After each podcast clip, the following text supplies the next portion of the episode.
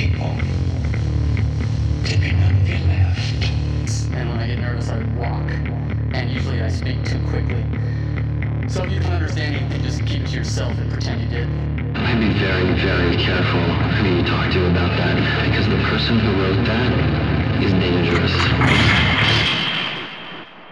Good afternoon. Welcome to another conversation we're going to have here on the Dissect podcast. Um, this is Mark. I'm here in the studio today with Michael and with uh, a photographer friend, Nicole Morgenthau. And we were sitting here uh, in the lead up trying to remember when and where we met and the circumstances of it. Neither of us can remember accurately, but we have some we have some possibilities.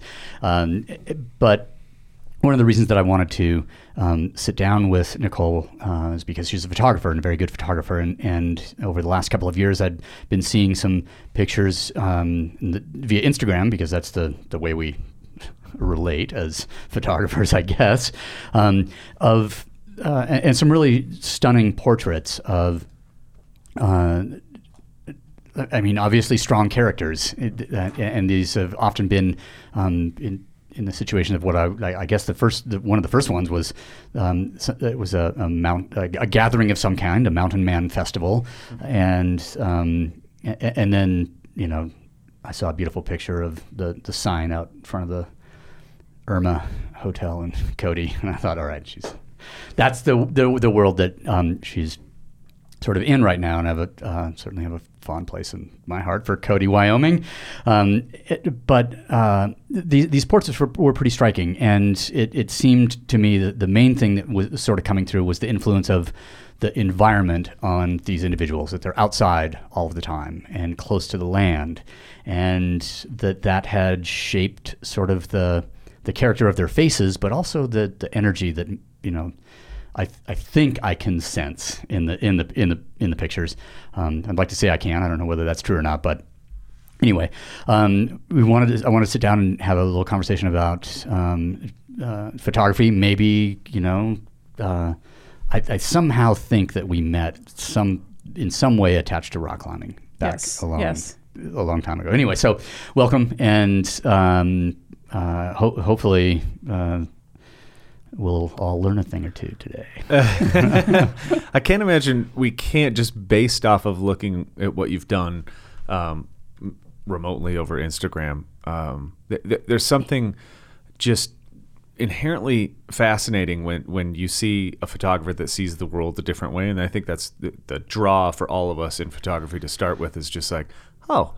They, they saw that person and they first of all thought it was worth taking a picture of and then not only that, they thought about taking a good picture. I think is is the the big difference between things and looking at your portraits because um, I don't take a lot. I, I take how I would classify what it, I take a picture of some. I take a picture of action. I take a picture of things happening. I rarely take a picture of a person.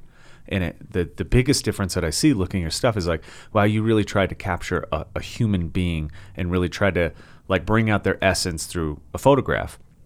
That kind of struck me as different because again it just made me look at how i do things. Like i point my thing at objects. I point my thing at landscapes at whatever um, and maybe that's because i don't know my misanthropic take on human nature or it's just you can see something that i can't um, how do you like when you what grabs your eye about somebody given the circumstances that you're in to shoot well, I'll back up just a tiny bit yeah. and say that I used to travel to really beautiful places, Lake Tahoe, Jackson Hole, um, Hawaii. And now I want to go to horrible places. I want to go, well, maybe not horrible. I'd say more depressed places. Can uh, I can I recommend a place? Please. Sofia, Bulgaria. oh. I been there, done that.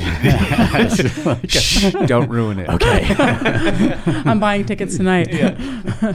um, well, I really shouldn't say horrible. That's kind of mean. But places that are maybe a little bit more depressed, a little less sophisticated, um, slower paced, maybe a place where a mind pulled out.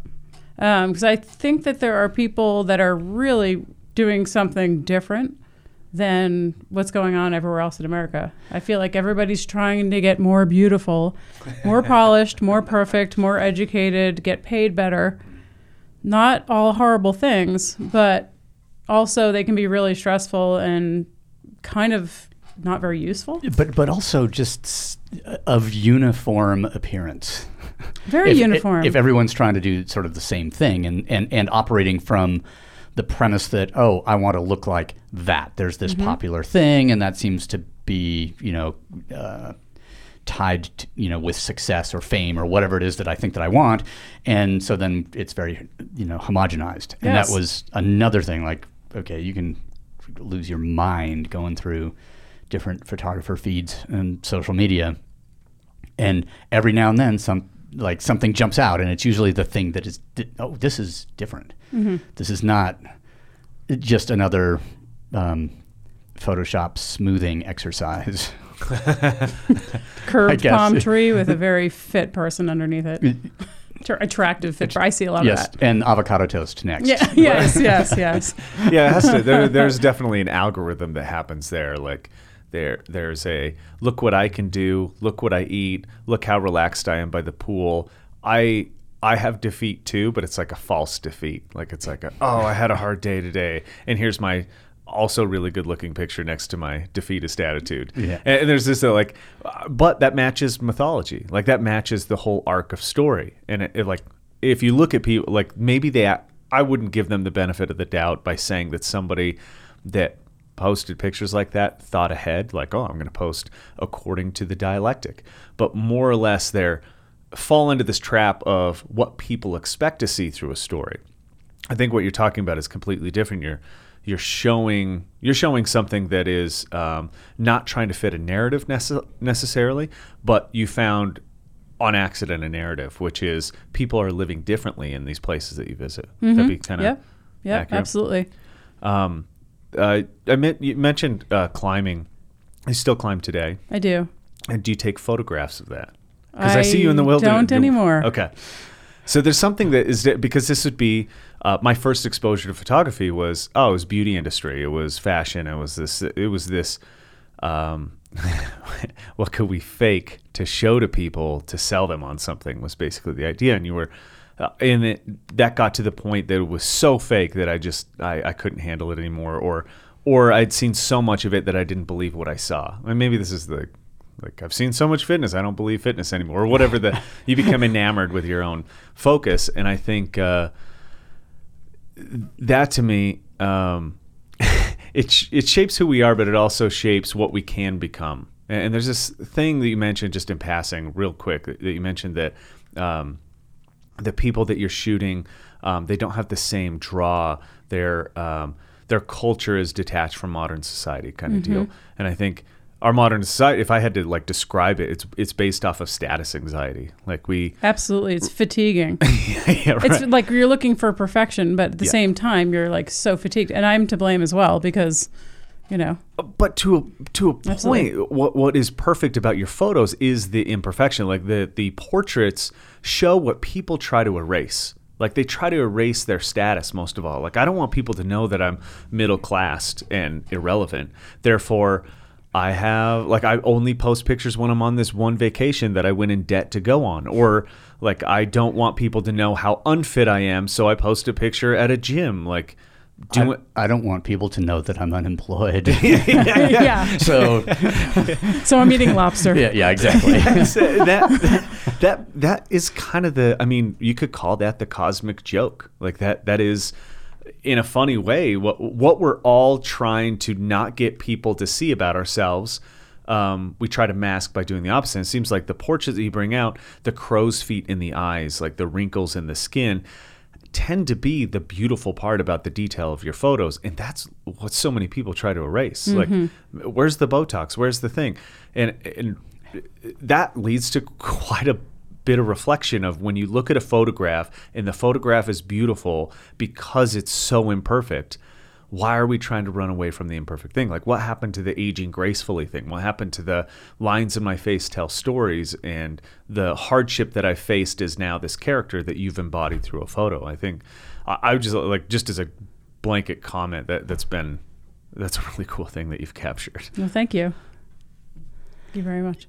You mentioned a pla- like a as a, as a as a terrible place to go, a place that a mine pulled out, and mm-hmm. I'm, I'm assu- you know, obviously, and there's some certainly here. I, I on the other side of the Oquirrhs, we drove up this road in February with Kingry, um, and I can't remember the name of the. and Maybe it's Ophir, Utah Oh yes, it is. and that's where a mine pulled out and was at one time i don't know I, I would imagine thriving to some degree or at least you know stockton down at the base of the road was was and it and it, it just had that sort of derelict. Yes. loss. Sense of feeling to it. Mm-hmm. Yes, I was recently in Farmington, New Mexico, and liter well, i spent the winter there.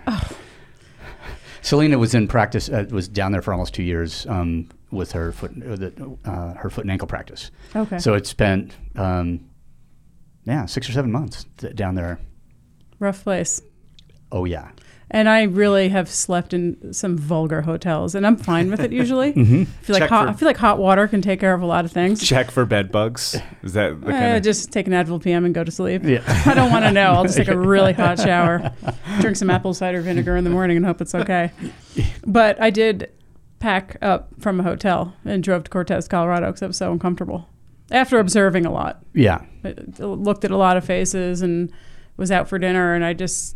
I just said to, um, wait, can we curse at all? Oh, this? yeah. Okay. Oh. I just said to the waitress, what the Oh. fuck is going on here? like, Well, Like- Mm-hmm. oil and gas died, um, which was so. So you- there, I I think there was a, a period there in Farmington where um, it, it, it was sort of a little boom town in, in in that regard, and then oil and gas prices dropped. That business didn't go away entirely, but it left a lot of people unemployed. Like Mm-hmm. you go and you look at some of the real estate listings, and these houses have been for sale for two or three years. Yeah.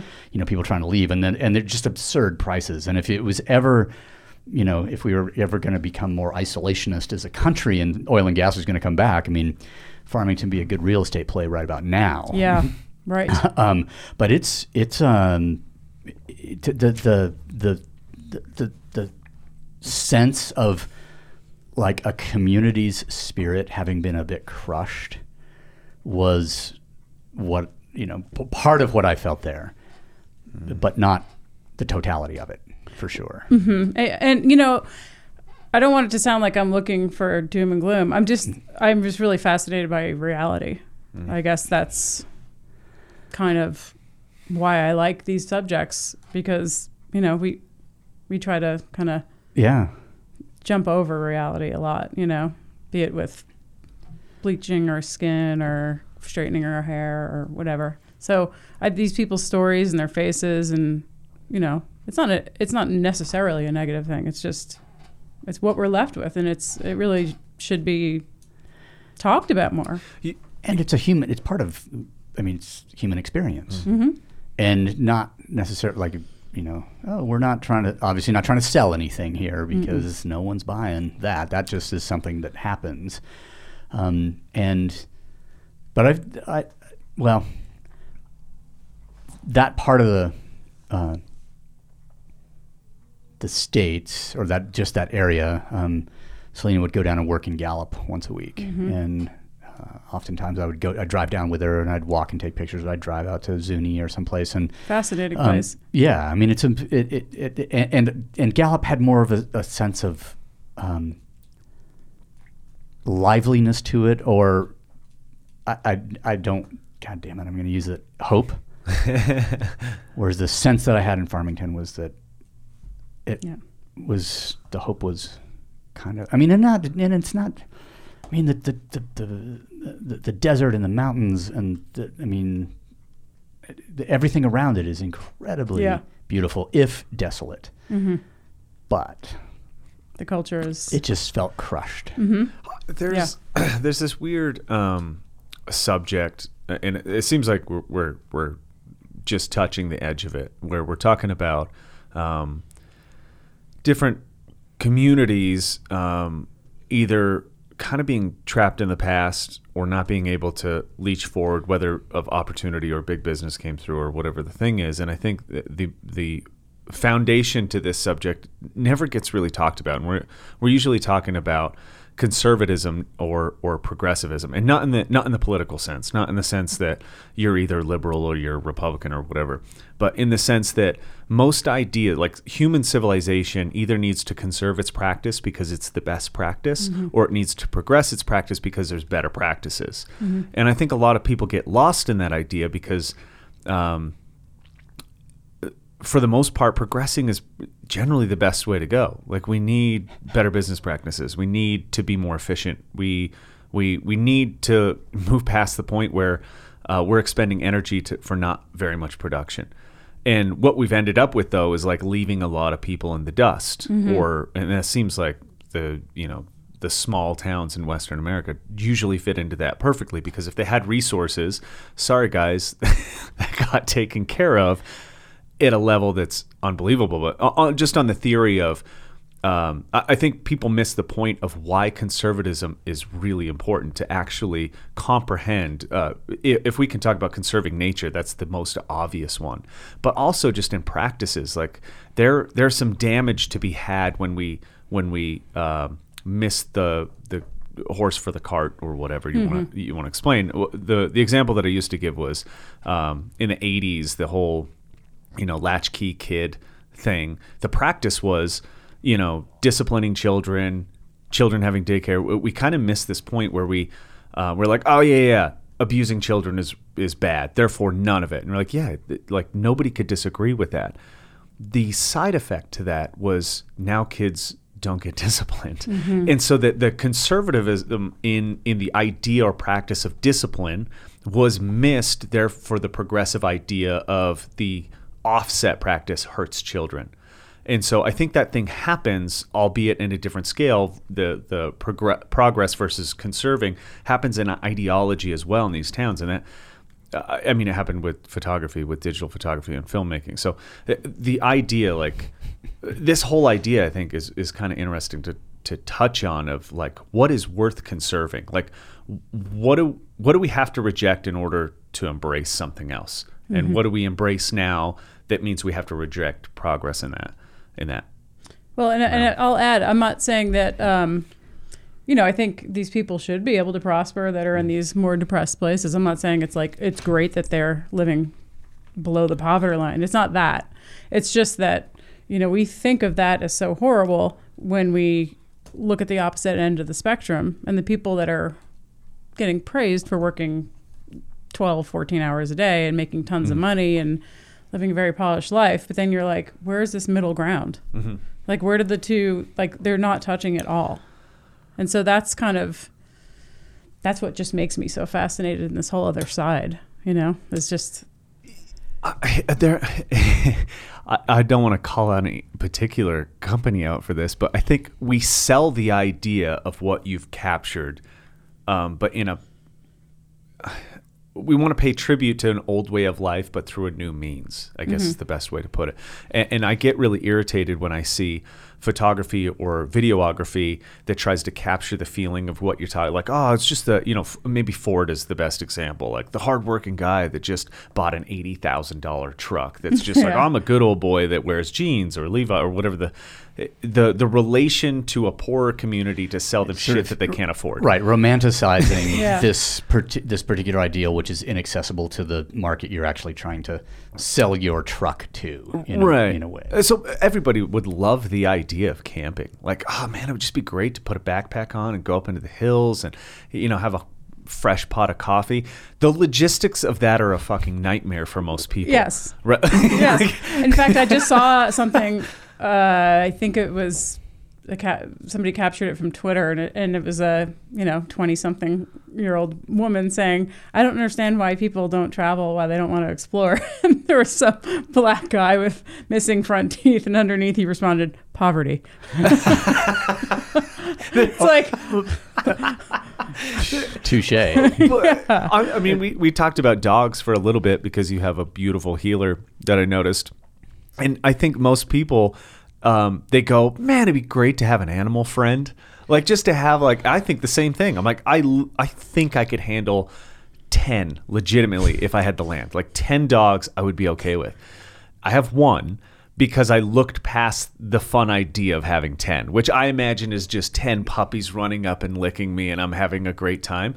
And then I think like, man, and what they don't need baths. Yeah. and, you No, know, they never go to the vet tri- either or blow yeah, or- ACLs yeah. or or, anything. or you know you never go out of town either where you No. have to have somebody actually watch your 10 dogs for you or you have to fly with 10 dogs or you have to travel in a car with 10 dogs like people do not think about the reality of these things but we are sold on the romanticism like mark mentioned and i think that is a problem like that uh, there, that disconnect of being sold the old American values and ways or this old thing without actually understanding what that old American value is, that conservation, what that which goes back exactly to what you just said. Yeah. Poverty Yeah. is the old American value that it, that that people worked really hard Hmm. to change, and it, and and I, I- feel like sometimes we're almost um, th- that we are. Tr- I don't want to say tricked because that's a bit strong, but but there's a certain amount of whatever genuine wealth or spiritual wealth or whatever that you know is that we n- need. Mm-hmm. And why are we trying so fucking hard to get you know beyond that? I, th- I think it, it's like you look at um, at money that way, Mm. and I think for some people, it's not because they want ten Porsches. It's because I have the ability. It's a it's like a personal Sure. challenge. Oh yeah, yeah, yeah. I mean, I, I you know, But I, maybe I'm just a little naive. Um, oh, good lord. It, And I think- I, don't have a particularly um, uh, I don't know, calm relationship with money. um, so I can't comment. You know, it never. I always, just, you know, one car was seemed pretty good. Yep. Yeah, I, I think this fits under the banner of illusions of grandeur too. Like, um, it, it's all a big catalog now. Like, uh, or everything is is a commercial or an infomercial. Like, i i- our friends' lives are infomercials for what we should do because we're the impression that we need to match them, and that that becomes the status anxiety part. Is where oh, I grew up with that kid. How the hell does he have a Ferrari? Like that? Well, how? uh, Like, I don't have a Ferrari, and it could be. Well, he forego. He, he forewent every other aspect of his life. He gave up health, whatever, children, dogs, big house in order to just have this one thing. And that's what he wants to highlight on his experience. Uh, That would be a pretty fucking dismal experience. But if he if he went through all the suffering to get that, and I compare because I'm missing that one item, I'm I'm I'm not looking at the world correctly. I'm, I'm compare. You're comparing the, the. You're looking at the trophy, not ev- what earned, earned it. And I don't really know that everybody suffers that hard to get there, because, but I but I think they give up a lot in terms of. Um, I mean, we've all probably had amazing, amazing time in the mountains and testing our strength, our physical strength, our mental strength, our wherewithal, our ability to eat garbage food, or, you know, I mean. And I, we're all weirdos, so Yeah. that to me that's a giant reward to sur- survive and thrive to after be able to name that. every flavor of top ramen that there is. yeah. but we've pushed ourselves in a different way. Yeah. Um, And to sort of circle back, I mean, um, because mentioned this the, the the change over in the in the, the, the that occurred around film versus digital photography, and you were taking pictures before. oh yeah, The- that, that transition was, was just How did you navigate? Like, was it an obvious thing that you went from one day to the next and just decided, okay, the film in the refrigerator is gone, and now I'm getting this other camera and moving on, or I was definitely a little late on the switch, and uh, I did, and I so I did transition, and it was okay. And then I went to physical therapy school because there was this, um, you know, this is really fucking hard. Like making art is hard. Learning is hard. hard? I, I'm a very easily distracted person. Um, and so I was like, I don't really know that I can be that person that sits down and just digs in and is like, you're figuring this out. So I did figure it out, but I had to spend a lot of money and exhaust my brain going to halfway through school. Um, again, So the physical therapy school was the distraction from uh, Yeah. what you're actually, I think, probably really here to do. yeah, it was, and it was not a very glorious. I mean, it would I would have rather spent that money traveling the world and making portraits. but um, you know, you don't you don't know an answer until you know the answer. Yeah. So, Yeah. so But just I, I always tell people I had to take the really long way home.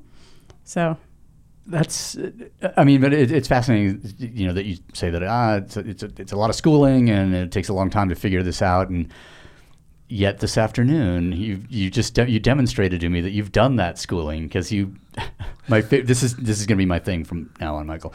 I'm going to explore every pull down menu in every little tool or window that's you know in Lightroom or Photoshop or stuff. Because she showed me something today. Oh, I having saw, to yeah, do with like I saw comp- it. and I purposefully did not ask because I don't want to know. Like I want to remain ignorant on this topic like specifically. she's looked at every pull down menu. That's just like I a- look at pull down menus. form of kind of a form of self torture for me because then I because every pull down menu means YouTube tutorial. yeah. oh yeah. well, you know, you know that old saying: if you want something done right, you do it yourself, right? Oh, I've never heard that. bef- No, no. Hmm. Strange. Well, I, that's Yeah. You know, I mean, very. We're all Type A. So you put yourself through school, essentially. I mean, with with the Well, like, life the, is the school. digital.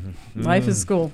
There's a well, a And- weird, Boom. a, a very weird synchronicity of the mention of status anxiety. The author who wrote that book uh, owns a bookstore in London called the School of Life. He's a philosopher. Uh, Alain de Botton, I believe Oh, is his okay. name. Hmm. Yeah. And uh, like so, th- this just a, a weird thing that I'll mention in off passing, but his his subjects keep coming back up through these loops of reasoning. Like when we're talking about, uh, yeah, uh, he would be considered a very successful person, writer, etc., philosopher, whatever you want to call him. And that, that's an inter like most people that are successful look at life as the actual education and then the institutional education is just like that's a side cart thing Mm-hmm. and it seems that you went to physical therapy school Well, I went part way, and Okay. I, I mean, I do have a photo education as Yeah. well, and okay I've done lots of Like a things. like a formal photo education. no, I went to Montana State through Okay. the photo program. nice Yep, wow All right. and then went to massage school as well. okay Uh, in massage school i take it then lent to to physical therapy Uh, well, I've always been interested in health and well-being Sure. and yeah Uh, there's similarities good here function, and like fu- yeah you know, and had a massive uh, rollover accident, oh a near death, and that kind of really. I was climbing, had this accident, and I think seeing your body change, Mm. uh, it makes you either want to take a bunch of oxycodone and ignore your body, or get really in tune with it. How, what were the uh, circumstances in the rollover if, if you don't mind Well, me asking The outcome? no No, no, like speed? what- yeah like No, Excess speed. like No, how I did it was- happen was it a, like your fault was it no, it was just Mother Nature. I was driving sheep. No sheep. mu- no sheep. No, no deer. sheep, no deer, no. The way before cell phones. Okay. Okay. Um, no twitter it, it- no Twitter. This was probably 1994 or five, and I was driving from Bozeman, Montana, to Colorado to visit some friends for Thanksgiving. Was on the freeway going 40 miles per hour for like nine million hours and getting so bored, so I picked it up a little bit. And the weather, it had been like sleeting and slushy and 40 something and just just nasty out. And I think that ev- you know the temperature dropped and everything that was packed in the tread of my tires froze. The highway froze, and I spun around and flipped like three times and went off and into a gully. And I just remember when the car was about to hit the ground, I was just like, "Don't make it hurt." That's all. And I was listening to Frank Zappa. The bigger the cushion, the better the pushing. So like that was what was going on. And- And, I and I landed upside down, and I could hear my wheels spinning of my car when I hit, and was like totally fine.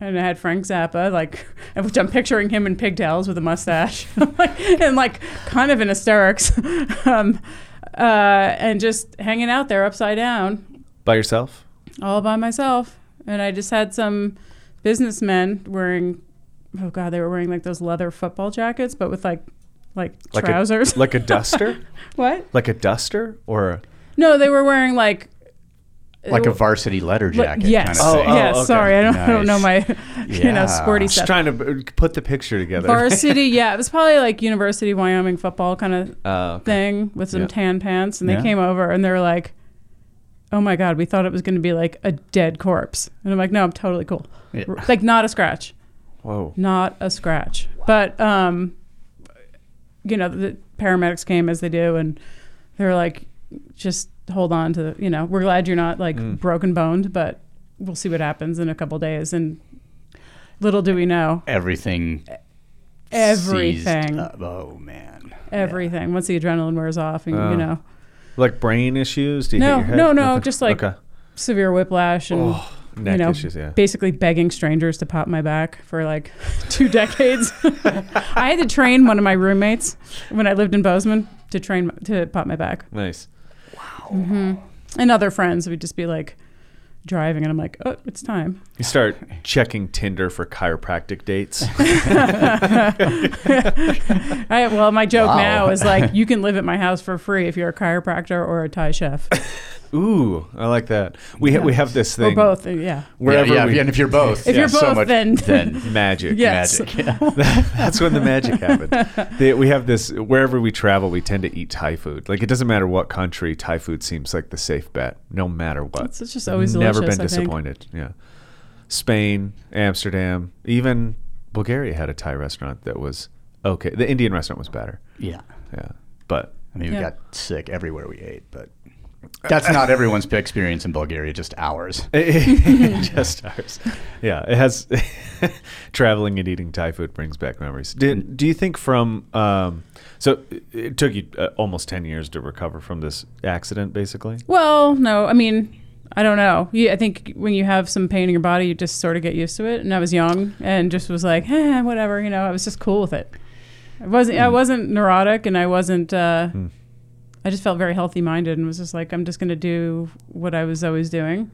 Hmm. and you know, like I said, it was a pretty long time ago. My body was healthy, and uh, just nothing was broken. So I just took a lot of care of it. I mean, that's where my interest in kind of massage, chiropractic, PT, self care, diet, like all of it. It just became. I've always been interested, but it just became so much more fascinating. There's so how you many can heal your body. there's so many people that that would blow their mind that like to go learn something just to take care of herself. and and maybe that's a, a bigger topic that we're talking about is educating yourself for yourself Well, I mean, I did want to do massage, and I Mm-hmm. did do massage, and then I hate to say, just there was a boil or two on a shoulder that I was like, yeah, I can't. I'm not touching other humans like Oh, that. yeah, yeah. You know, because people that don't take care of themselves i'm not going to try to take care of Yeah, if you got to meet, meet part way Mm. I at don't- least, yeah, like I mean- shower maybe yeah before you come in. I didn't, you know, just the idea of working at massage envy or something and just being like given what you're given and be like mm-hmm. this doesn't match. This is not the same thing. I think we do that. We're, we're just as discriminatory about people that come in here although they're like looking to help themselves in the training facility of some sort like oh i want to get better. It's like well you got to do some of the work up front before i can help kind of deal. Yeah. i, I that's that is a bizarre it would be very hard to I, I don't think i could massage people honestly that'd be Yeah, a weird business it's pretty for me. weird. I think the energy exchange. I mean, one of the things that, um, sp- speaking of Bulgaria, one of the things that Stoyan Mm. taught me was because whenever he would do body work, whether it was you know actual, whether it was massage or dry needling or whatever, he always wore rubber gloves. And so I thought it was like when because he did a lot of dry dry needling on me when um, there, and and I always thought ah it's a fluid thing, and so we got talking about it one day, and and he said oh no no no no that insulates me from the bad energy of the people that I'm working on. I'm like oh yeah, because that definitely You're like, I'm the bad energy. or good energy. Yeah. I don't or, know. or, Some- good. I mean, you're also insulated from the good, but he's Yeah. probably had I mean he had enough. if he works on enough people, Yeah, it's gonna Mm-hmm. be bad enough. Uh, yeah, that's So, this when you were traveling to beautiful places and you take pictures of the, you know, sort of the landscape, or I mean, I, I presume you took some climbing photographs at Yeah, some point. yes, I used to love it, yeah. interesting sort of um, activity to photograph, and you're always, and it often happens in beautiful places. Although Yeah. there are some pretty ugly rock quarries where people go rock climbing. Um, but there's but there uh, there was a shift, and did it happen sort of all of a sudden in terms of interest, or were you just like? I mean, somehow in my head, I think, man, I'm driving through all of these places to get to these climbing destinations, and not necessarily maybe seeing the beauty on the way there or uh, or, I- I- or, something or incredibly unplanned. I mean, I think it was just like turning 40, okay just feeling like, I know it sounds weird, but feeling like a woman. Whereas prior to that, I feel like a very youthful person. So I just felt like I climb, I drink beer with my friends. Like I, I don't have children. So I feel like I've just been a very good, selfish person, doing what I want, living a very free life. And then I felt like when I turned about 40, you know, your, your family ages, your friends get divorced, your you start looking at your finances, you own a home. And so I don't know. I just think um, reality just kind of, or, you know, reality is whatever you want it to be. But I think a, like less of a Peter Panish, more of an adult reality kind of kicked in. And I think that's where all these, these stories and these other faces and, you know, it's like I've lived such a kind of a padded life, you know, that I just wanted to see what are, like what are these people doing? I was raised in New Jersey, like middle upper class, and yeah, that's nice, quote unquote. There's quotes because this is a microphone, um, but it's just kind of boring, and you know, just transitioning into climbing, which is a beautiful, fun thing to do, but it's, it was also just very. it- it's a bit of a shock coming sounds out weird, west but for it's like- school in in in the first like did Well- did you go from Jersey to Bozeman like was that the No, I went to, I went to Colorado first. Okay. My, my parents kind of made a mistake by when I was like 15, sending me on a trip with a bunch of teenagers out west. And I mean, the second, the second we got to, I think it was South Dakota, might have been the first stop. I was like, oh fuck yeah, this is like, like why would I it. live somewhere that's humid? Um, for for starters, I need to I need to look at red rocks. I need dry air. Just The I don't want to be in a rat race. And like, why would you live somewhere that's not beautiful? Like, why would you do that? Unless it was just super fascinating, like New Orleans or, you know, maybe San Fran- Manhattan or something like that if that's what you're into. Uh, yeah, not it's- so I. I don't know. I don't. I don't do the East Coast anymore. I but think most places are worth like experiencing, whether that time is a year or you know a couple months Mm-hmm. or whatever. But I agree that there's this. I think everybody has kind of their. Maybe this is about as hokey as I could get, but I think everybody has their environmental calling, like, and we have the idea of what we want. Like, I thought I was an ocean person for the longest time. I was like, oh, I just need to be by the ocean. I need to, and fuck, no, I don't. Mm-hmm. I need mountains. Like that is my thing. There needs to be evergreen trees and tall peaks, and I need to be able to get there fairly quickly, like within five minutes. That just, and I didn't know that. That took me a decade to figure out. I was just like, no, I'm going to try California. That's not the place for me. And I think there's this desert dweller too, and I think my like Erin is specifically a desert person. Like is, she relaxes once the rocks go red and the Yes. air gets dry. She's just like this is her environment. She's super comfortable there. Yeah. It's just a weird. I don't think people ever consider that. They just like, oh, like New York's nice. First of all, fuck no, it's not. like, I, mean, it could be fascinating. sure. I mean, and I, I really try not to be so righteous with my opinions, but I feel like, uh, at least for us as artists, Mm-hmm.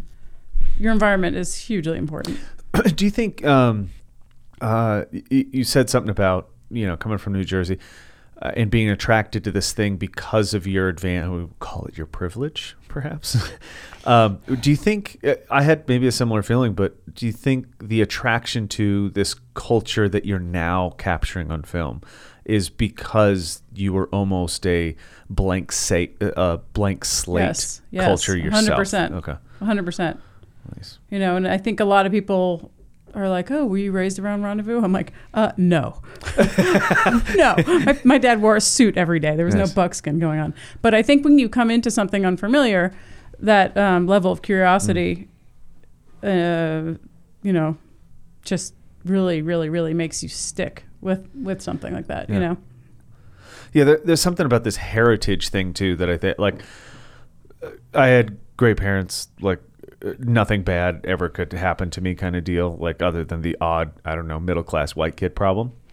Uh, but for the most part, I think a big mistake that I see in parent like in bringing up kids is not describing their heritage to them. Not in a like this is who you are, you need to be prideful, but it because that story blends like an attachment to a thing. I think like I think that's missing today because I never got that, and I found it in the form of like, oh, I really like Japanese culture. Like I'm just gonna attach myself to this thing and read everything that there is because But there's you're going to appropriate it. I'm gonna appropriate the fuck out of it, like top knot and everything. Like I, I, Sumo. yeah, yeah. yeah. If I, I mean, if I could wear a ninja suit today and not be frowned upon, that would still happen.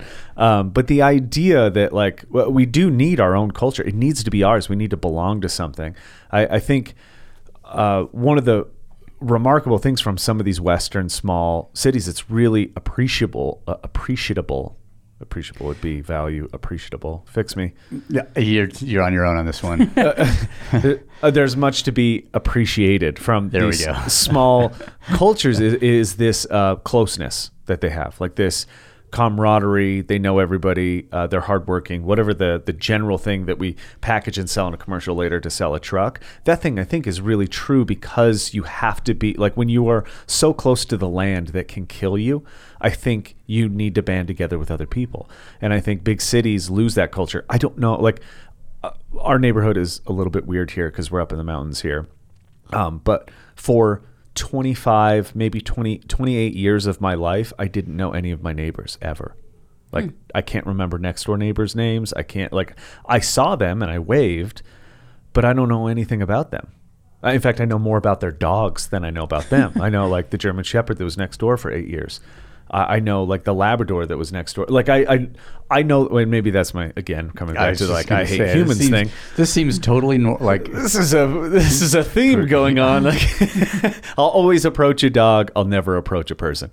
Um, the but in that hindsight, like looking back and being like, why don't we know anybody that we live next to?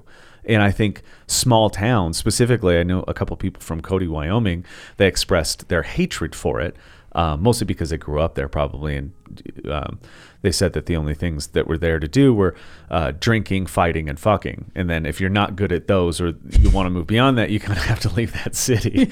so I, I understand that part, but uh, there is something to to be cherished about like this small human environment where you know people's names and you're dependent on them. I mean, obviously, Sebastian Junger kind of covered this in that book. But in, yeah, in tribe. yeah, it's good. Got- I was when you were going off on that. I was just like, I I know a couple of people in my building. There's I think there's 27 units in my building. I don't know 27 people there though. Yeah. What? oh, Which it's the high rise mentality, right? Like the we get this. Uh, I don't know what it is exactly because it has to be helpful at some point. Like being that close to people should be a help, but it most terms it's not. Like I I feel like people in rural areas that have big pieces of land and separation between people are closer than people that live on top of each other. on top of each other for sure. Agree. And then, like that paradox is kind of like, why is that happening? Like, what what is it with I, th- that? I, I think we create we need to create a certain amount of distance Mm. um, from the other people just to. Uh, I, I, I don't and I don't know I don't know what that that reason is, but when the houses are too close together, people get ornery. And Yeah. look at the building plans from now until whenever.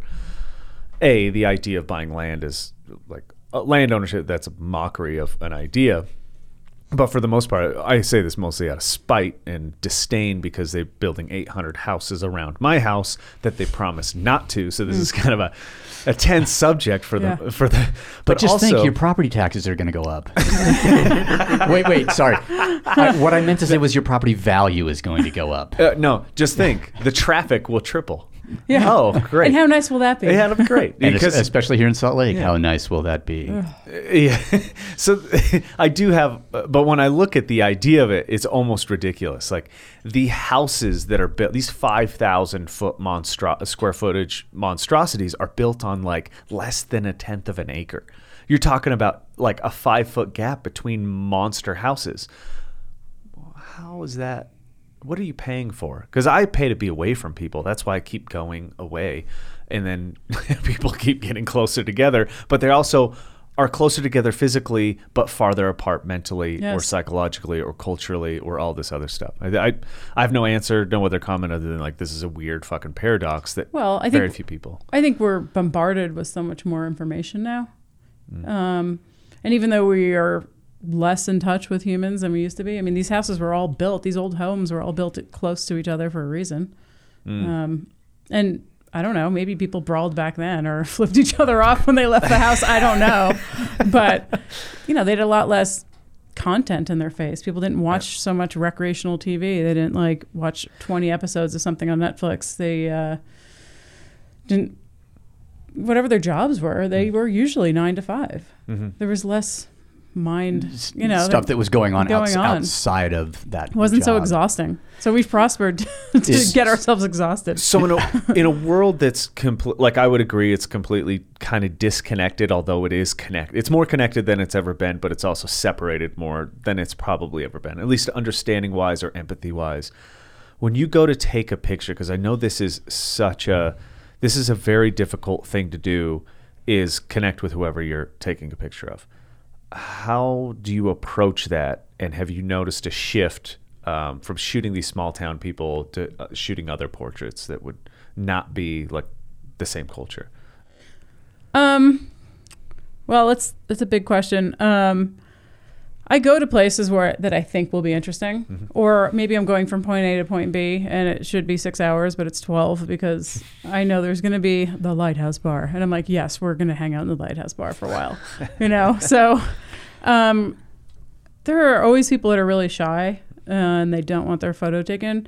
But I feel like more often than not, if you are celebrating somebody for some reason, like I mean, I've met some people that are well, they're maybe not the most fantastic people ever, but like I want to know their story. Why why are you not fantastic? Because you look interesting, and so even if you take thirty minutes, maybe an hour with them, um, they're kind of delighted.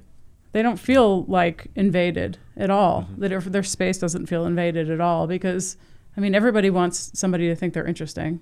Yeah, everybody appreciates appreciation. Exactly, they do.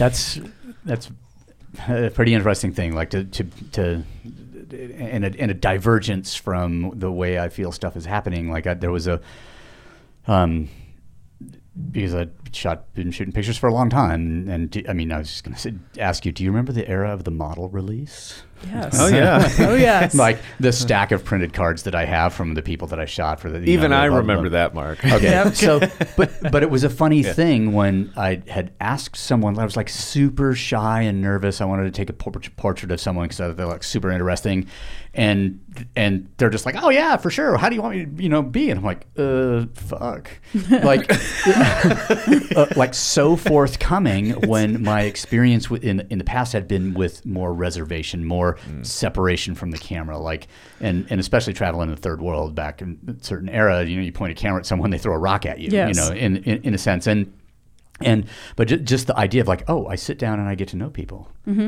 and we have an interaction, and and potentially a portrait is is, is one result of that conversation.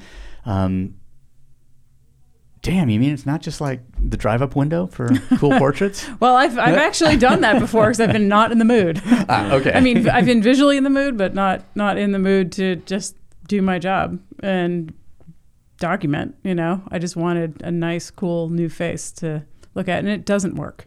yeah. It, it just simply doesn't work because you know people look at you as like greedy or what are you taking from me? And you know when you're being yourself, which I am fascinated in humans. Like I'm fascinated in wonderful humans. I'm fascinated in horrible humans. What makes you? How'd you get horrible? Or how did you get so successful? Like on, uh, you know, I find both types of people very fascinating. Even though I do like to be alone a lot. Yeah. I like to go for hikes for hours alone, but I, re- I really like to look at people and talk to people. But don't you think that helps the fascination to a point? Like your your separation, like taking yourself out of the equation, seems like it allows you to appreciate it. And this Yeah, is what sure. most people miss. Like they think. Because I get the same thing. Like, there's nothing that I like more, obviously, because most of the time I can't shut up when I actually talk to somebody. like, having a good conversation is has to be the top of the list of what I value. Like, in Yeah. in experience. Yeah. Um, next to traveling, next to whatever the thing is. Um, but the thing that's right under that is like not being around anybody, like being by yourself for long periods of time and thinking and dwelling and hiking and uh, having the alone time because that heightens the experience of being with somebody Absolutely. else. Um, I heard it's funny because I heard that and like I'd spend hours on my own hiking and I love it and I'm just like oh that sounds like battery recharge because because that would be my thing it's like too much interaction with people I get just, just drained and ornery and then if I go out on my bike or on foot for a while and I'm by myself or then I get to, I can come back to it. But it for for me it's a costly thing is it? And I- yeah that's what I heard in that. I I, I um th- this do you like roll the dice and just sort of like point a finger on the map sometimes and go? Or i- is it i mean the cool thing about go back to sort of climbing is that you're, um, you're the, the traveling was always to get to a place Yes. there was always the destination to go I'm, gonna, I'm, I'm going there to go climbing oh it's a 13 hour drive could be 26 if we stop at the It will be the- the- 26. The, the, Lighthouse lighthouse bar. bar. The lighthouse bar, or Yeah. whatever. Or, you know, oh, I'm driving through Ely, Nevada. Okay, I'm stopping here because Mm-hmm. I think the best Mexican restaurant in the world is there. But, ooh, it's a tough one. There's one really good in Kanab as well on our way to Lake Powell. okay. Yeah.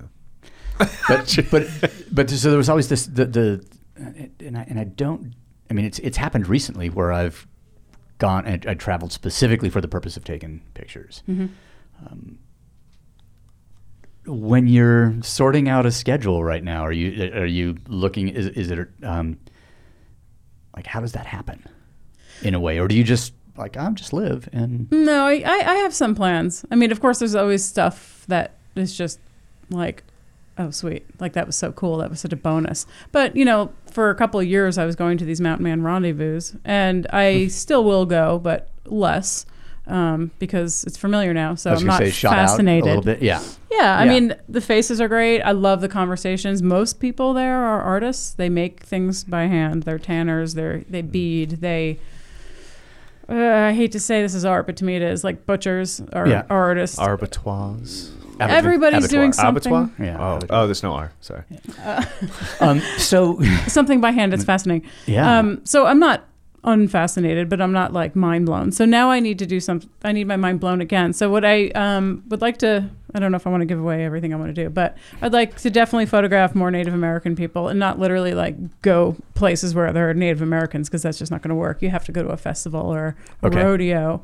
You know, I like would like to go to some more Native American athletic rodeo events, things like that. And, uh, you know, you just show up in these places and start shooting. And, Hmm. you know, I had somebody be like, you'll never be able to get portraits of Native Americans. They're shy. You know, they're not going to want anything to do with you. And I'm like, uh, if they're doing something they're awesome at, or if they look beautiful and they're in their regalia, they certainly want you. In fact, I just had somebody ask me from a reservation if I could take some pictures of her and said that they would pay me, and which of course I'm not even going to accept. But if I'm in the neighborhood, I'll totally do it. Hmm. Because you know, like like the guy in the bar who might be a complete bag of shit. Yeah. If you're celebrating somebody, they are very happy to be portrait have their portrait taken. Did um, when you started going to the, uh, um, did the fact of uh, of making jewelry begin sort of coincidentally with going to the rendezvous, the first rendezvous, or have you been doing that for a while? No, my grandmother had beads. Okay. So when I was about 13, um, I just started beading. Oh, and here's here's my here's my kind of hippie story too. When I was uh, in between in college in the summers, I lived in Jackson Hole um, and would sit in town square and sell jewelry that I made. And there are times when I'm slow, Like under the antler arches, you'd just be hanging out there. yeah, just Selling. be a hippie kid with my friends, hanging out, selling necklaces. And there were times where I actually made more money than I do right now, which is hilarious. So, so you're thinking about going back to it? Um, I'd like to. no, but I it was, simpler times in a way, it was just very simple. Yeah, I camped up Mosquito Creek and looked like a drug dealer. I had wads of cash in my pocket. from, from hippie, beads. hippie living up the canyon with tons of cash. which great. I, I'm guessing um, no longer possible in Jackson. No I longer mean, possible in Jackson. so radically. Yes. Even in, yeah, yeah.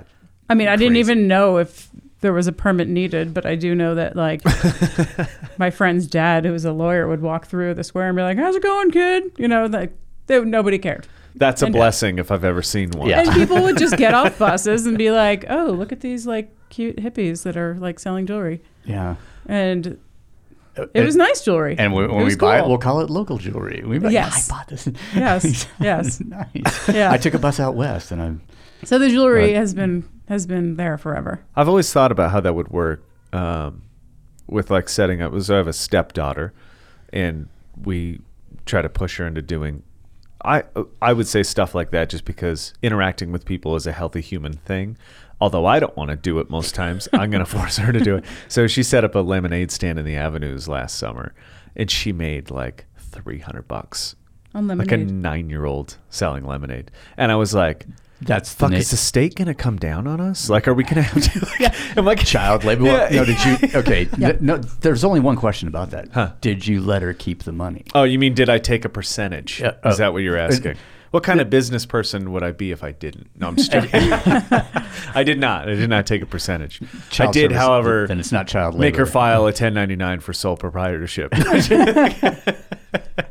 not, uh, no, but I think that that is it, it is kind of strange that we can't do that stuff anymore. We can't. Uh, I I don't know how uh, you technically can because we got away with it, but that idea that is. Uh, I guess you could call a conservative idea of like exploring entrepreneurial ideas for little kids. You can get in trouble for that nowadays, like you can a lot of other things, but it doesn't allow people to actually learn, which is kind of brings me to the like uh, maybe a technical question because I always I wonder how people travel. Like you travel by car mostly because of the drive, and that's a commonality among people, especially in the United States. What is uh, technically how do you plan on staying? Like you mentioned hotels. Um, I have an affinity for very shitty motels in California, Yes. but also like camping. You mentioned what what is your what does your getup look like when you're going to go on some sort of adventure and Um, that's a really good question because you really can travel 365 if you want to, but I Mm. travel a lot less in the winter because it's cold, it's dark. I mean, and the, roads are fucking snowy and the roads are roll. snowy. Yeah, and it's just you're you're you're basically just spending a lot more money because Mm. you're indoors a lot more. You're in a motel. I mean, I'm, I don't Right. winter camp Yeah. anymore, um, unless it's you know on a different hemisphere or something. Mm. But um, yeah, I travel a lot more when the days are long and car camp mostly. You know, Nice. sleep in the vehicle or sleep outside the vehicle, but nearby it, and basically use it as a storage unit. And the heeler comes with you on those trips. He doesn't guessing? come that often. Okay. because I really like to, and you really need to focus. Yeah, And you know, good some point. some dogs are very calming. My dog squeaks incessantly. Um, it's like he's always had like twenty pots of French roast coffee. Um, he's yeah, so he's not. Hence the long hikes. yes, he's not. He's not calming. Um, so I adore him, but he's yeah, he does. He has a staring problem. He squeaks. needs constant attention, and I Uh, feel like I'd rather just Focus on when when you're working. Yeah. And you mentioned earlier that you're you're also doing you know they're they're personal projects obviously, but um, assignment work as well that is yes, sort of tied into the sort of Western culture idea. Is that like a specific area of focus? Yeah, I, I've had assignments because of the work that I, personal work that I've created Mm. um, on ranching, hunting, things like that. Does when uh, and, and and people have discovered have seen that like the people who hire you they've seen that work via like I'm just I'm I'm aiming towards like I say how are you sort of broadcasting what you do or promoting yourself is it strictly Instagram as a social media platform or I use fa- Or- Facebook, Instagram. Okay. Yeah, um, I was on Twitter for a little while, but didn't you should like quit it. your Facebook account because I don't know if you've seen them been sort of in the news lately yeah, yes, I. Uh, not that that wasn't i- anything any intelligent person didn't understand from the beginning but yeah, um, but in terms of how photographs are presented on various social media platforms, there is an alternative these days, which we, we no, I'm not going to, uh, promote it blatantly. but not blatantly, but uh, we'll t- we can talk about it after because it's a it's outside the microphone. yeah. we can talk about it now. I mean, if if um, I, don't know, I can't I can't recall exactly how long ago. It must be three years ago now. that it started the the Vero platform.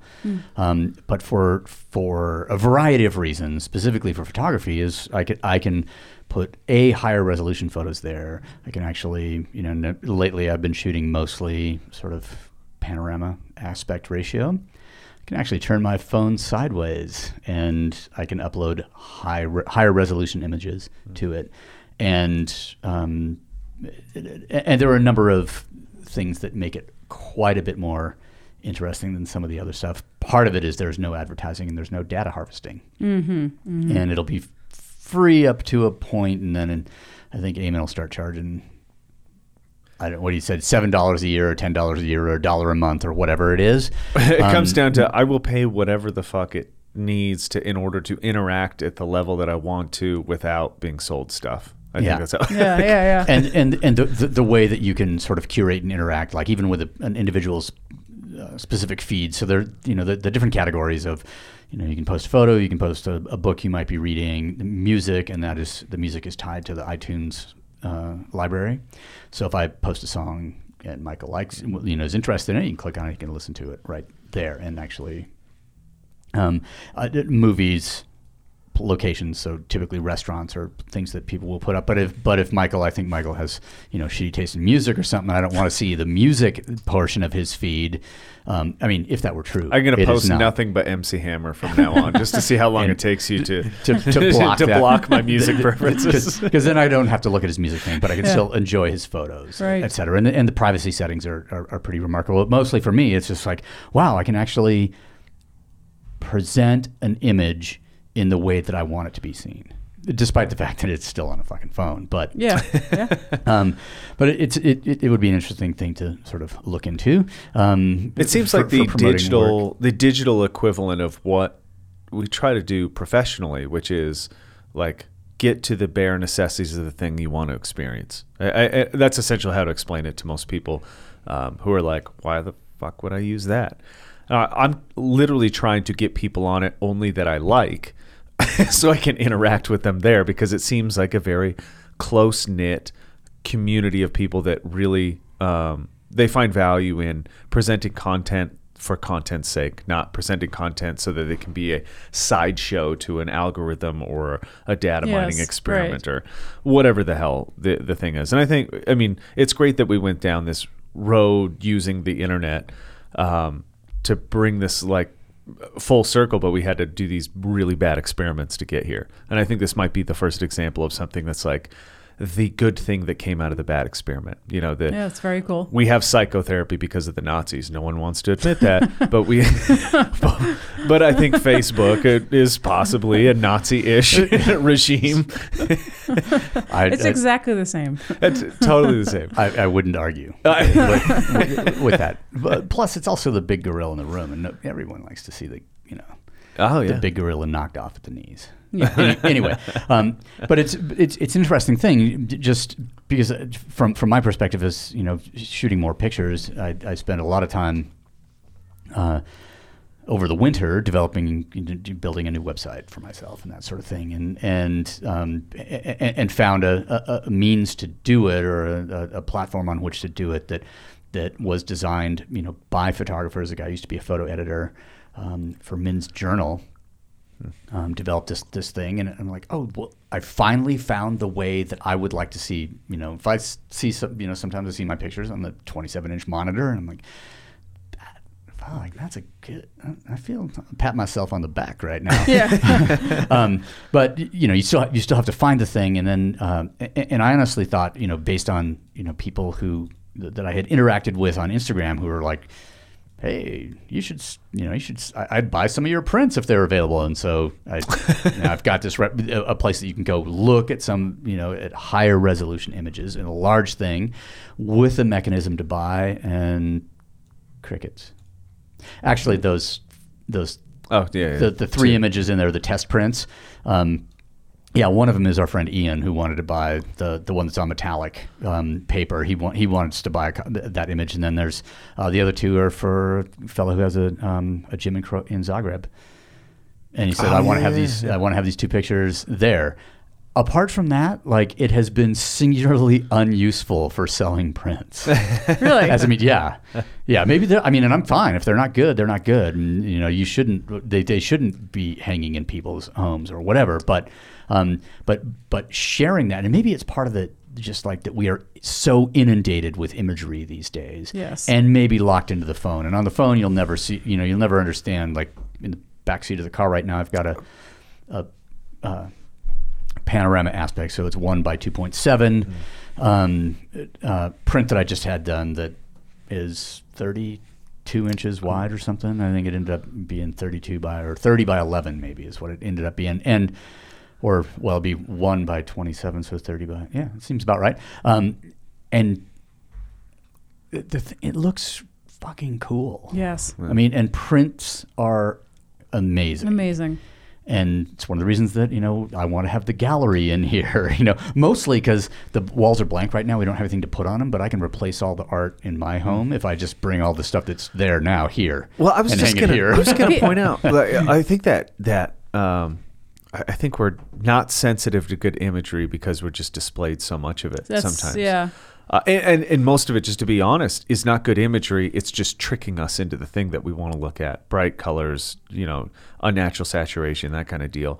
But when you do, when, when you- Constantly renewed though is the thing. yeah, yeah, Like, oh, don't like it, move on, move on, move on. But when I go to like a Mark has this this print in his house, and every time I have to ask whether it's fake or not. It's like, dude, tell me, was that one fake? Like, was this one? It looks fake, and it's just a black and white of uh, a landscape photo of some mountains, I believe, in the Alps. Would be You know, the weird, the really dark contrast you want. It's an unreal photo of mountains. Like it looks fake to me because the mountains don't have a, a, a familiar shape to me or whatever the reason. and it's an excellent photo. That's photo. a picture of Fitzroy and Cerro Torre, the Patagonia Yeah, Massif. yeah, yeah, yeah. That um, an acquaintance, actually, Alex Buisse, who's a uh, photographer that lives in Chamonix, took. Mm. And the color version of it is the cover of the second edition of the um, the the climbing guide to Patagonia that Rolo, Rolo put together. Um, and I, I saw the black and white version on on Alex's. Well, first Rolo, s- you know, posted the black and white and said, "Sadly, this is you know people aren't into black and white." And so this is on the cover of the new, like- new edition of the book. It's going to be in color. And so I saw that photo. I'm like, who the fuck took that? And so I uh, I sent a message to Rolo, and Rolo said, "Oh, it's Alex." And uh, so, out of the blue, found his website. He used the same platform that I do, which is how I discovered the Photofolio um, uh, platform that I've been using for, that I built my website on. And um, and I sent him a note, and I said, "Dude, I want to buy this." And and because he's in Chamonix because he's a climber and a skier, he's just, you know he knew who I was, and he's just like absolutely. And I can't remember. I think I, I paid some hundreds of euros for that photo, and he sent it directly because I was gone. He sent it directly to um, the gallery that uh, has framed everything. And, and yeah, that fucking print is amazing. He is And- and such a you, good. You would see it, like uh, you would see the picture among others if it popped up in a feed or what. You would stop at it. You, you would appreciate it. It's not the only print hanging in my no, but it's the one And there's a lot I- of others that are pretty fucking good pictures, I think. But that one is I, I zero in on it and I go, oh man, this is a different like. Pe- if people don't understand, they are missing out on what it is to print a picture and hang Oh, it by absolutely. itself and look at it and uh, what whatever your style of photography is, whether you wh- whatever you like to print a picture, put it on a wall is the way that it should be displayed. And That's what it was intended for Yeah, originally. exactly. No, it wasn't. Yeah. You know, we didn't invent photography for iPhones. no, Um, but I, I, I feel But like we invented the iPhone for photography. Yes, no, wait, yeah. no. We, no, it's a phone. oh wow. We needed to call we don't people. use it. I think that people feel And like maps. feel like art was- is a giant privilege.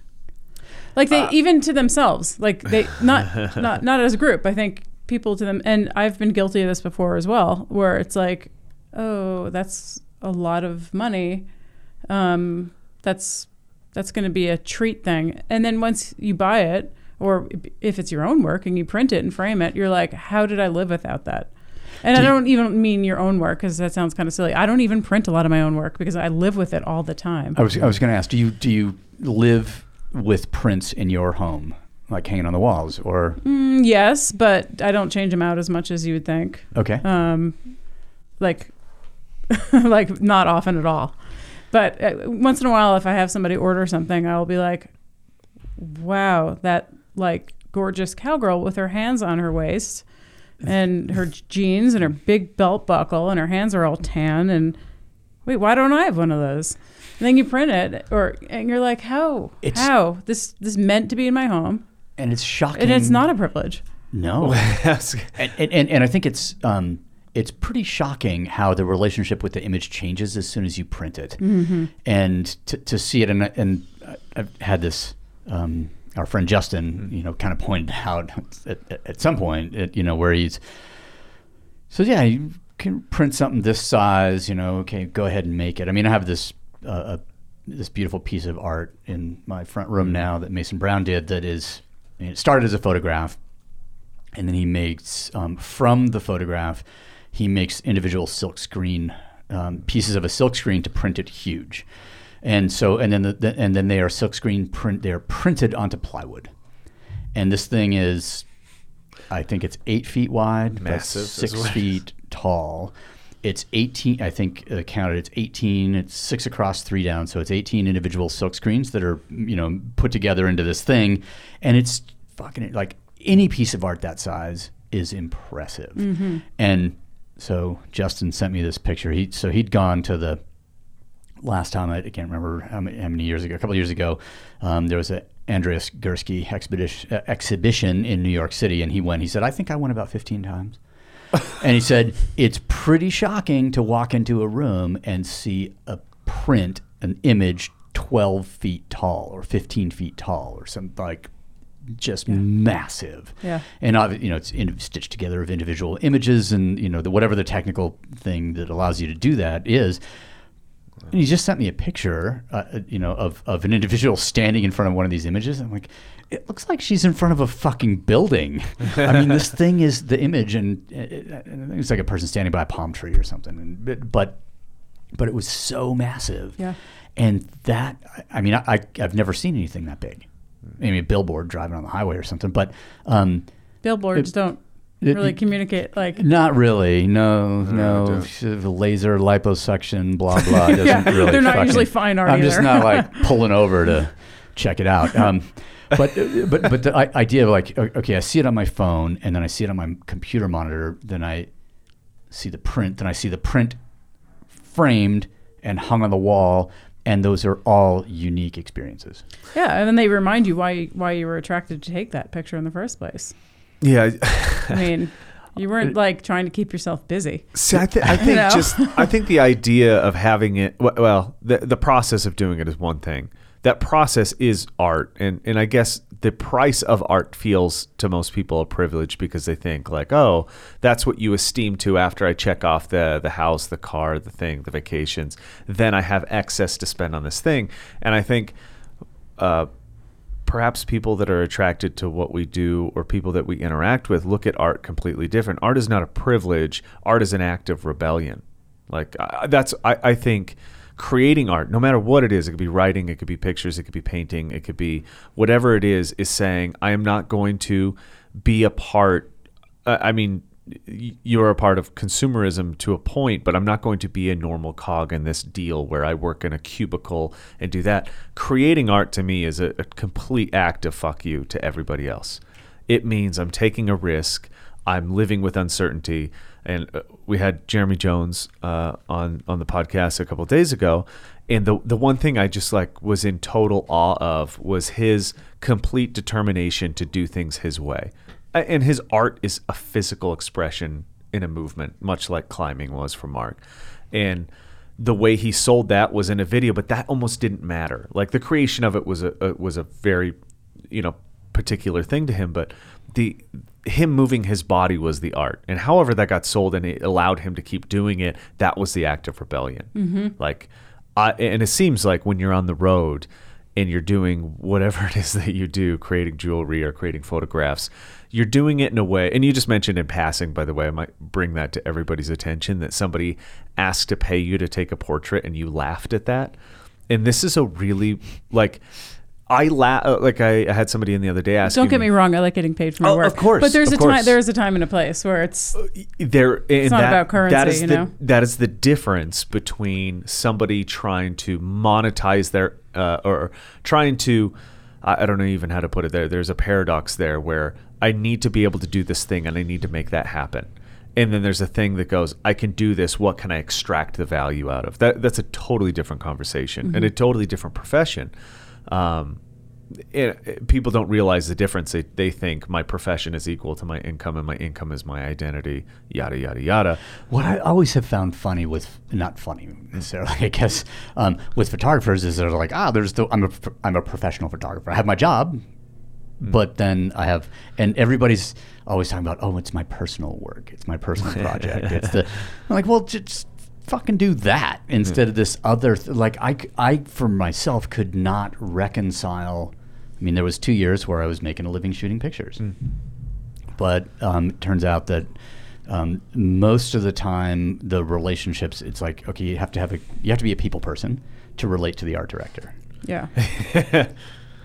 that didn't work Don't get me started. yeah um, but but but i couldn't it was really hard after a while i, I had stopped partially partially because of that because i couldn't you know I was unable to manipulate myself to be who the art director needed and still do what i wanted to do. And i was like well look i have a camera. I want to do what i want to do. I don't want to do what I, I don't want to do what you want me I to don't do. want to do what a committee wants me to do. yeah. Mm-hmm. And and so therefore i can't have my art and my job be the same thing.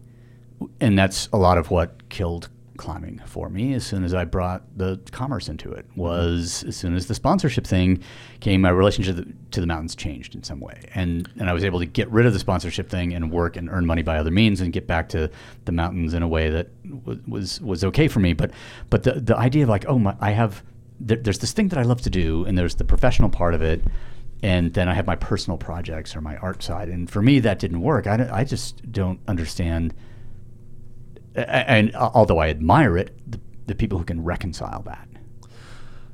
Yeah. Well, some people do it with more grace than others. Um, the, there, there have been times when I was told, and the art director will be there, and I'm like, Exasperated. and that's not a, sigh. no, that's not a sigh of relief. That's a sigh of oh, Like, fucking oh. a. You're like, why don't you press the button? You know.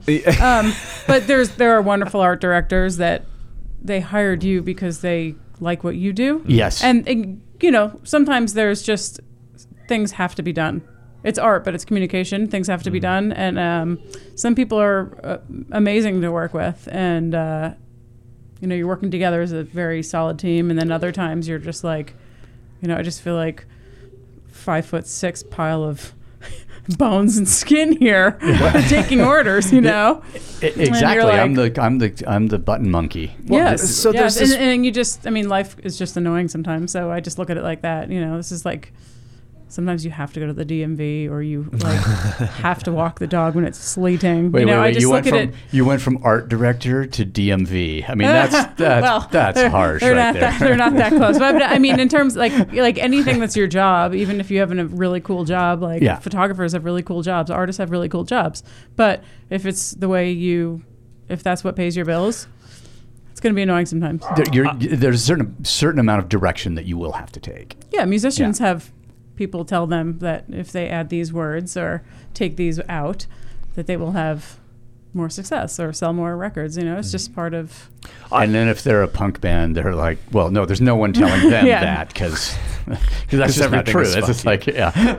Not for them. Yeah. There is this there is Maybe this pop- pop musicians. sensation where commerce needs to happen because we need to be able to do what we do, and that's a given fact about it. But there is this very strange triangulation that I find very very helpful that I noticed on accident based on some of the jobs that we did working on movie sets and whatnot was where you ultimately had the best outcome and the best control based off of money not being directly tied to what you're doing. And so this triangulation effect has, has has kind of followed me through whatever job that we're doing, whether it's coaching somebody athletically, which I think is pretty funny because we had somebody in here yesterday that's looking at wanting me to take them through a process of something, and uh, the money thing comes up, and and I have this very strange uh, appreciation now for uh, the title of coach. If I'm going to be a coach, money cannot be a direct cause of it. So therefore, somebody cannot pay me to coach them because the relationship changes then. Um, a, a coach ultimately has to dictate how they take somebody through a process. And if they're dependent on getting paid in order to do their job, they're going to make different decisions. They're going to make bad decisions eventually because, like Mark mentioned, once commerce gets into it, you start making decisions based on whether you will lose pay or an increase pay or mm. whatever.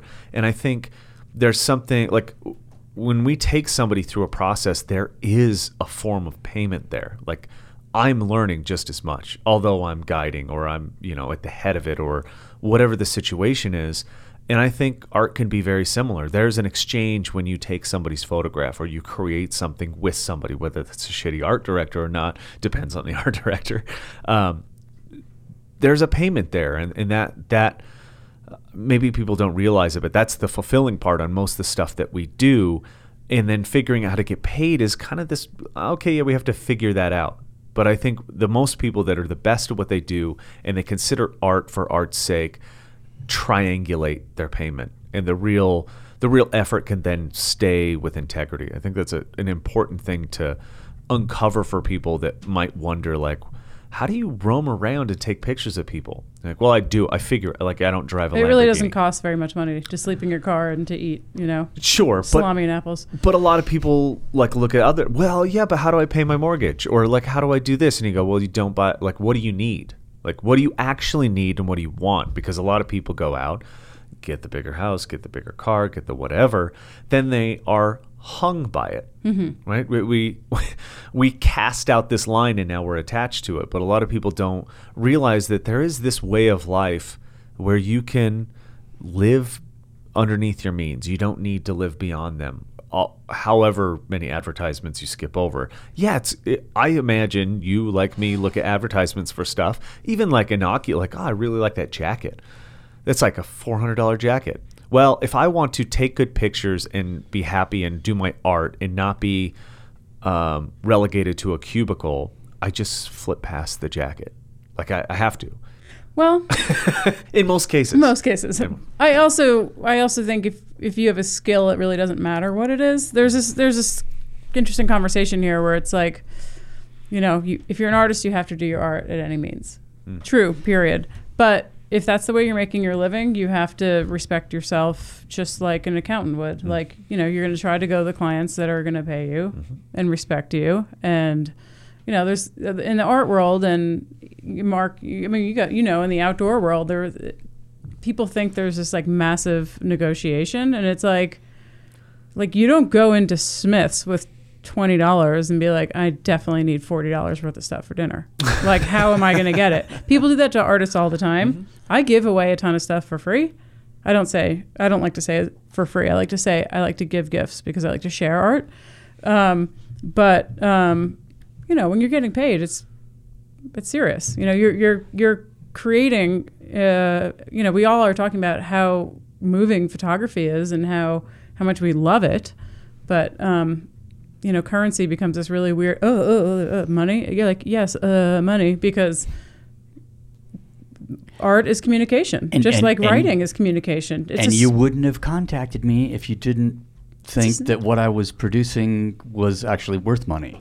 Right, and it's n- and it it isn't just art. It's commu- it's communication. That's Yeah. to me the biggest, most important thing. Like you were moved by it. This photo can sell your product.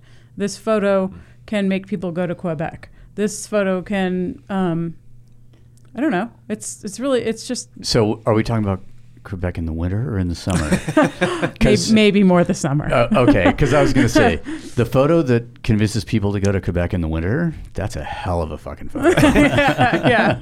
yeah. That's a that ketchup popsicle with a girl in a white dress kind of deal. Like, I, I spent a winter in Montreal. But I, I do Ouch. think it's I think you know art is is this very precious, very personal thing. But if we're talking about it as a job, like you you really you have to just compare it to anything else. You know, if you're a, a very good attorney, you're doing someone a massive service. Yeah. Yeah, you just save their freaking life. Has Um, I don't know that art you're not saving anybody's life, but could you know, be, or you, you could. Well, you could be enhancing it. in, in you know enhancing it or or changing it. You could be changing it. Because I mean, we were when we were talking with Greg Walsh recently. You know, we were talking about the inciting experiences, the things that the the moments that we we had, and whether it had to do with music or or activity, or um, it, it could have been a piece of art, it could have been a, it could have been a book. Um, but but though the, these moments um, that, uh, th- that change things forever in, in, in someone, and it could be something as oh I saw a photograph of a place I wanted to go to the place. I got to the place. I had this experience. I met this person. It you know, my life changed forever. So I think in that regard, um, the uh, I, I think photography. I mean, it's it's um, it's it's very powerful, and or, or can be. And and it's tough to um, in that for me in that I don't like you know sort of commoditizing it in in that way sometimes. Like I'd like I'd l- I, I mean obviously you can't shoot nothing but transformative images, but um, You can. yeah. well, I was going to say some some art, uh, depending on what we're talking about. I, I I don't know.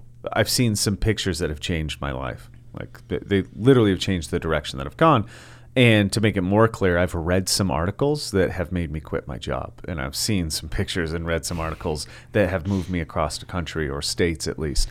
And I think that power alone, like, well, how do you evaluate that? companies try to. They try to sell this thing. They try to get this thing to, to go. And that, that would be the balance of art and commerce right there. It's like all right now i need to do that i need to evoke emotion or a sense of something for this company so that they can get what they want. And, and that becomes an art in itself. I think that's a very cool profession in itself. I think fashion photography is still one of my first loves of photography. And although i don't do anymore i still appreciate how much actual influence it has. Like uh, many people don't realize it, but it does affect almost every everybody's everyday life. Like from the consumables that you do, from the political statements that it makes. It is life changing. It's culture changing. Yeah. And if you can change a culture, you change everybody's life all in one go. Um, that being said, like it is, it is a commerce business. Period like end of statement. It- it is completely built off of who can make the most money doing the most ridiculous thing at some point. So there's an appreciation for that at least. Um, i do like to always think that art comes down to this like gritty rebellion. You have to sleep in your car in order to produce it. And that's not true at all. Like No. you can be successful um, doing it. And you can you can be successful and keep your integrity. Shocker. Like that you just you just you know th- there's a fine line where that success uh, will increase exponentially and you will have to you'll have to ditch some integrity in order to get the exponential growth that a company might want to see like as as in my art becomes a corporation and if i want 15% net gain each year something is going to have to give in order to get that percentage gain. And that that's mostly what I'm talking down against it when I talk about commerce is this idea of perpetual growth, which is fucking cancer. Well, I, one thing I'll add about the sleeping in the car, it being inexpensive, is, you know, I don't do that because I per se have to. And I think, you know, if you want to do it nicer, go for it. I just feel like if I'm sleeping in my car, I'll wake up, or in, a, you know, outside my car, I'll wake up when the sun comes up and I'll be ready. Whereas if I'm in a hotel, I'm gonna shut the curtains, isolate. I'm not. I just don't feel ready. You know. Um, if it's a job, That maybe that's something different. That's fucking awesome. I, I'd rather be uncomfortable. In fact, this summer I was um, shooting on a reservation. It was a festival, and there were two kids. I don't know if they were drunk or if they were on meth or both, but they got in a fist fight outside my car. Like they got in a fist fight. There was it was a it was a, a slumbery. It seemed kind of drunk fist fight, and my car was basically a thing that stopped them from falling down. Yeah. and my window was cracked and i was like my heart was like beating really really really hard because i was terrified and i was just like i just yelled at them could you fucking not? And they're like oh sorry. But i'm like that was like part of my i don't know. I woke you know i woke up I had been sleeping and I woke up and then I started thinking about what I was going to shoot the next day or what I was going to try to look for the next day and was like, As opposed to whether they had good coffee at the buffet that yeah, starts yes. at 6 a.m. Like, how lame after is the continental breakfast? Yeah. Will there be any protein? Yeah, Like, exactly. you know, I don't want, really want to be that comfortable when I'm trying to create and, stuff. and and do do you, do you have this feeling that sort of like that that sense of like a, feeling of comfort insulates you from the experiences you're trying to capture? Yes. Yes. And then, you know, my phone's charged and I can look at more pictures or listen to more Mm. music. And I just, I really, you know, we can do that when we're home. Yeah. So I really try to, you know, this part of this grittiness is like, I'm not trying to be like a dirtbag. It's just the, the discomfort is more comfortable to be, check me into the place I need to be to kind of, you know, be alert and. Sensitive to, to, to what's to- going. Yeah. Do you disengage from like sort of the digital interaction when you're doing a job like that? Uh, no, no, no. Okay. But I mean, you know, if, if my only place to charge my phone is in my car and my car hasn't been on in eons, like I just put the frickin' thing down and you know, I don't need to look at more pretty pieces of avocado toast or or, or you know, more beadwork or quill. work. I don't need to see anything uh, more. I'm like, I came here to see this. to see know? this, not yeah, to be disconnected and looking Yeah. through the. It's an eerie. Uh, as soon as you said, "I like to be uncomfortable," it's an ear. Well, there's correlations to many things that we do, but also in the sense that my uh, m- my dad is a traveler of sorts, a climber, sailor, lives out of his van, and most you know doesn't have to, fully retired, but uh, was able to um, create a life that he wanted in his retirement, which is basically essentially going around and climbing different things. And his, um, he's always said to me, ever, and I hated it when I was a little kid because obviously you want to be comfortable and blah blah blah blah blah. And he always said, if we can sleep cheap and eat well, we can do whatever we want.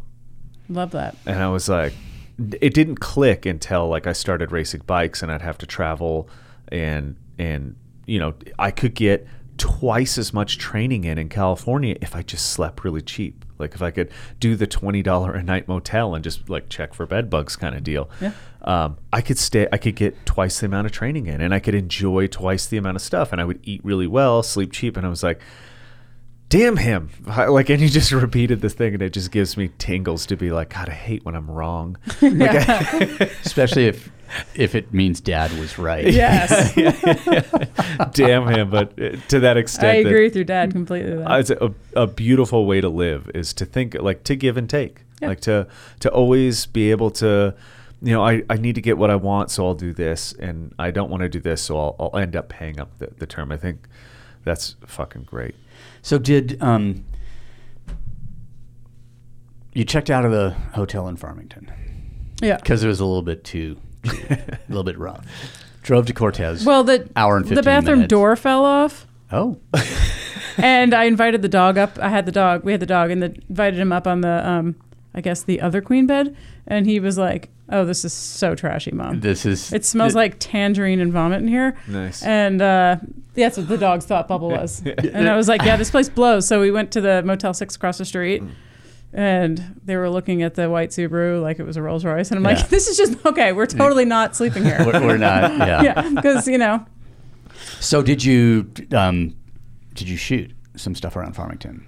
I mean, did you go out to? I was in Gallup. Sh- I was in, in- Gallup. Okay. That was mostly a jewelry buying mission. Ah, Yes. Which uh, which establishment in Gallup did you? Um, well, I went to a lot of the pawn shops. Yeah. And um, to anyone that's going to listen to this, if you like art, go to Gallup, go to the pawn Yeah. shops because you know it's not just lawnmowers and like stolen. Oh no, it's Bracelets. It's like- stolen mountain bikes No, it's it's like cool stuff. It's amazing. Yeah. When I would go down, I mean, I I, I have this beautiful um, Dazzler rug that's probably 17 feet long and sort of two and a half feet wide or three feet wide, maybe, um, that I bought when I was there. I mean, it's like winter, so no one's around um, because it's not the height of tourist season. But I can't remember the, the guy's name, but he's he's been selling on Main Street in Gallup for oh, 40 Richardson's maybe. uh, Richardson's is the real. snazzy one on Route 66 there, right across from the. It's it's not snazzy. Okay. Um, and, and it's Main Street, not Route 66. oh, okay. Uh, I want to say Main and Third, um, it, but it is a, it is a fellow's name, if I recall. But I but he's just he's just in there in the winter, and there's no one else around. And, and one day I went in there and probably spent three hours talking to him, and uh, um, was it, it was super cool. He it, um, damn his he, he I, I think he he married lives I think he still lives out on um, uh, one of the reservations, married into it. Older guy. I mean, he's. I, my guess is he's been fairly successful, but um, it would like just looking at the art that is produced in that. I I mean, in a in a, what amounts to a really small microcosm in a way, is stunning. Mm-hmm. I mean, you can obviously overpay for stuff like you can anywhere, but yeah, abs- absolutely amazing. Yeah, absolutely amazing. So yeah, that wasn't that much of a heavy photo trip. We, although we did stop at um, the Bisti Badlands, Yeah. took photos there, and that's that's a place I'd like to bring some mountain men and horses at some point. So I, that's a. Um, I'm trying to think, I, and may, maybe because actually I don't think it was you. So it's um, there's uh sort of these ten funny little connections. Um, so I think it's I think it's Randy Blythe who's. Uh, he's the vocalist for Lamb of God, and he's a Leica ambassador, and he's a guy with whom I have a.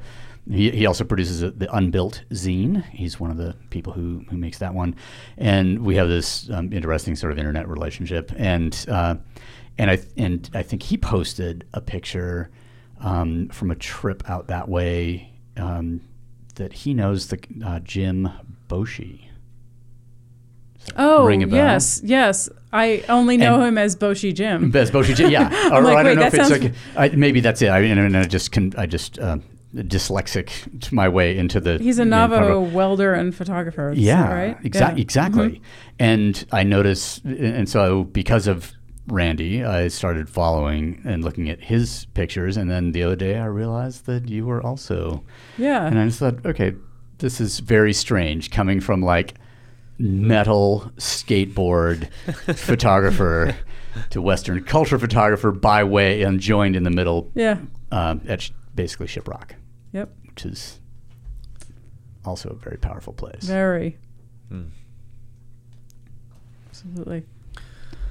I think the kids coming in and screaming in the background uh, notified us of our time the limit. time limit of our of our conversation today. Yeah, unfortunately. Um, thank you, Nicole, for coming Thank in. you And for I, asking I, me. I, I hope um, if. Uh, yeah, I, I, I, I hope to I hope to do it again, or maybe um, have you contribute to some of our projects, or one of our projects, or something, or maybe we invent something I would a love new to. one, like- I'd love to.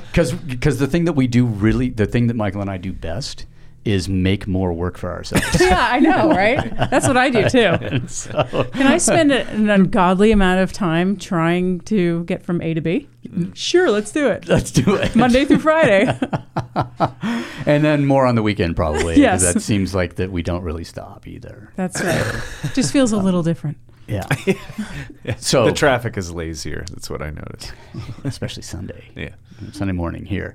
Um, I hope we can make that happen. Yeah. I mean something, and and it, I mean if it will, it's going to be natural, Yeah. just sort of as this was. And Well, I really appreciate you guys asking me to talk Thank with you. you. This is this is it's a, anytime I can get to the root of how someone does their life that is not a normal situation. uh, It's like an absolute. I just think, oh, I'm gonna maybe I should buy a Subaru.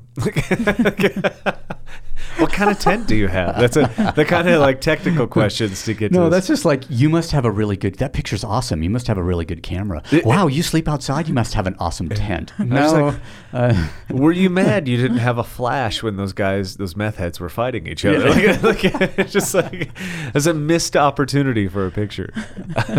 no, it's been great. Thank you, thank you for coming on. I Thank you so much. Absolutely appreciate it. thank you.